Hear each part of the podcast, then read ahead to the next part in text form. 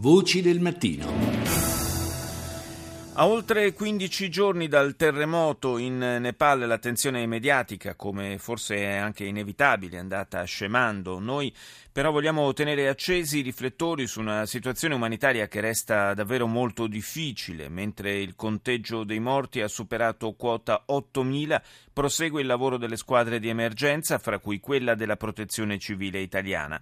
L'ospedale da campo è attivo da una settimana a Satbise, nel distretto di Nuvakot, a circa 4 ore di strada dalla capitale Kathmandu, e può contare sul lavoro di una trentina di persone, fra cui 10 medici e 14 infermieri.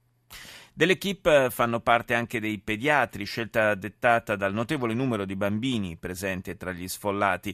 I collegamenti telefonici con il Nepal, in particolare con le zone più remote del paese, sono piuttosto difficili. Ieri sera siamo riusciti a raggiungere la dottoressa Augusta Nepi, team leader del gruppo di chirurgia d'urgenza che opera nell'ospedale da campo italiano. Come sentirete, la qualità audio dell'intervista è molto scadente, ma abbiamo deciso di proporverla ugualmente per il valore di testimonianza che hanno le parole della dottoressa Nepi, alla quale ho chiesto quanti pazienti abbiano trattato finora. I pazienti visti fino a, a ieri erano 628, oggi ne avevamo visti ancora 79.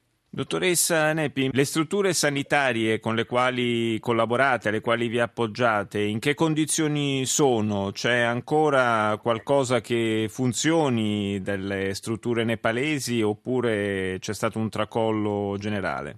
Nella zona dove noi siamo abbiamo vicino l'ospedale di Trisuni che è completamente distrutto, tranne la sala operatoria. Noi siamo più a nord quindi copriamo questa zona dove non era ancora arrivato nessun soccorso. Le notizie di altri ospedali nei distretti circostanti sono che sono inagibili, la maggior parte inagibili. Quindi una situazione molto difficile, tanto più che, eh, se non sbaglio, voi siete in una zona che è stata colpita in modo molto pesante dal sisma. Sì, ma un altissimo numero eh, di case distrutte, e questa è la zona che è stata colpita appunto maggiormente dal sisma. Sono, vicino a noi inizialmente c'era un accampamento con 250 persone sotto le tende e ora da quando noi siamo arrivati è triplicato. Danno maggiore è stato in questa zona rurale e sono oltretutto molto mh, sparpagliati diciamo, sulle montagne e dintorni e addirittura per raggiungere la nostra postazione impiegano anche un giorno per arrivare, perché noi non possiamo andare oltre perché le strade quando siamo arrivati noi erano interrotte. Riuscite a ricevere gli approvvigionamenti necessari per continuare il vostro lavoro? Per quanto riguarda i civili, lei ci raccontava poco fa della situazione di questo campo per eh, i sopravvissuti che si sta, eh, dimensioni che si stanno dilatando via via. Eh, come sono le condizioni di vita di questa gente?